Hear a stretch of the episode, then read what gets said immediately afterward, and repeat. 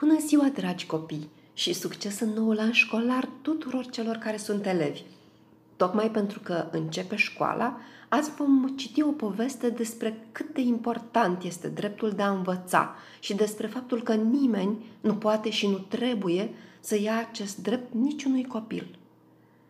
Este o poveste adevărată, scrisă de o fetiță care a devenit cunoscută în toată lumea, Malala Yousafzai. Iar povestea se numește Malala și creionul magic. Crezi în magie? Când eram mică, mă uitam la televizor la niște desene animate despre un băiețel care avea un creion fermecat.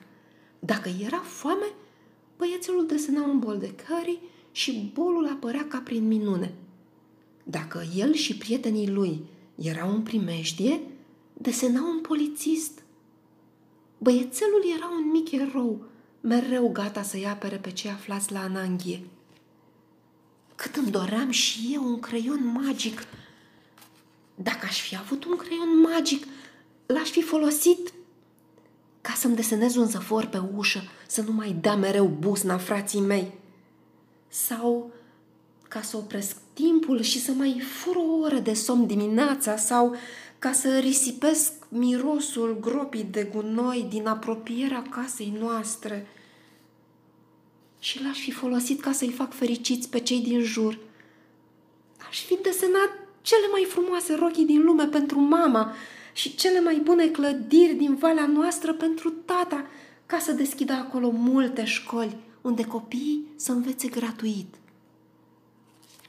Sau o minge adevărată pentru ca eu și frații mei să nu ne mai jucăm cu o șosetă veche umplută cu temirce. În fiecare seară, înainte să adorm, îmi puneam dorința să capăt un creion magic. Și în fiecare dimineață îmi verificam noptiera de îndată ce mă trezeam, dar nici urmă de creion magic. Într-o zi, m-am dus să arunc cojile de cartofi și de ouă la groapa de gunoi. Mă feream de muște strâmbând din nas din cauza mirosului, atentă să nu murdăresc pantofii cei noi, când am văzut o fetiță de vârsta mea care sorta gunoiul în grămezi. Nu departe, niște băieți pescuiau bucăți de fier vechi cu magneți legați de sârme. Când s-a întors tata de la serviciu, i-am povestit ce văzusem. S-a întristat. Tata, i-am zis. Da, draga mea, mi-a răspuns el. Îmi plăcea când îmi spunea draga mea. De ce n-am văzut-o pe fetița aceea la școală? Pentru că... A zis el și apoi a făcut o pauză lungă. Pentru că, draga mea, în țara noastră nu toți oamenii își trimit fiicele la școală. Și unii copii trebuie să muncească pentru a-și întreține familiile băieții aceia vom vinde fiarele vechi și dacă ar merge la școală, familiile lor n-ar mai avea ce mânca. Școala era locul meu preferat, dar niciodată nu mă considerasem norocoasă că pot merge acolo.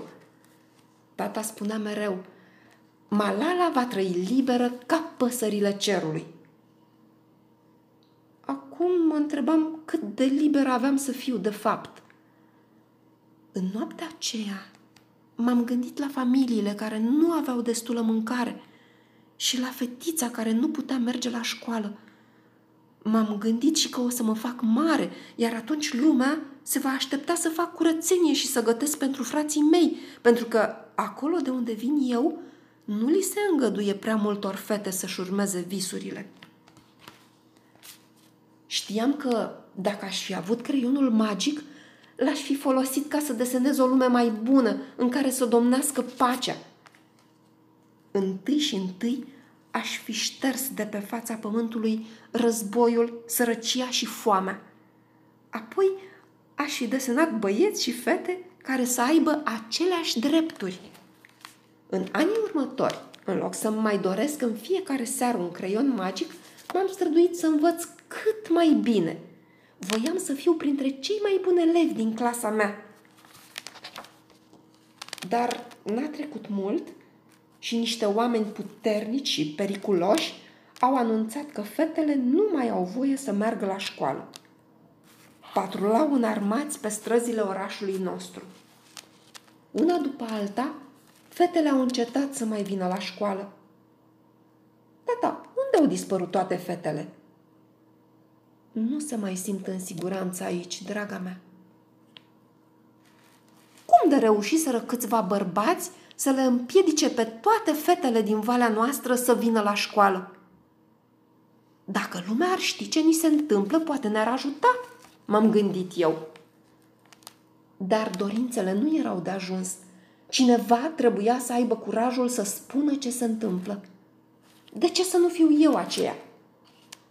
Am scris despre cum e să-ți fie frică să mergi la școală și cum unii dintre prietenii mei se mutaseră din oraș ca urmare a amenințărilor. Am scris despre cât de mult îmi plăcea să merg la școală și cât de mândră eram de uniforma mea. Însă nu m-am mulțumit doar cu asta.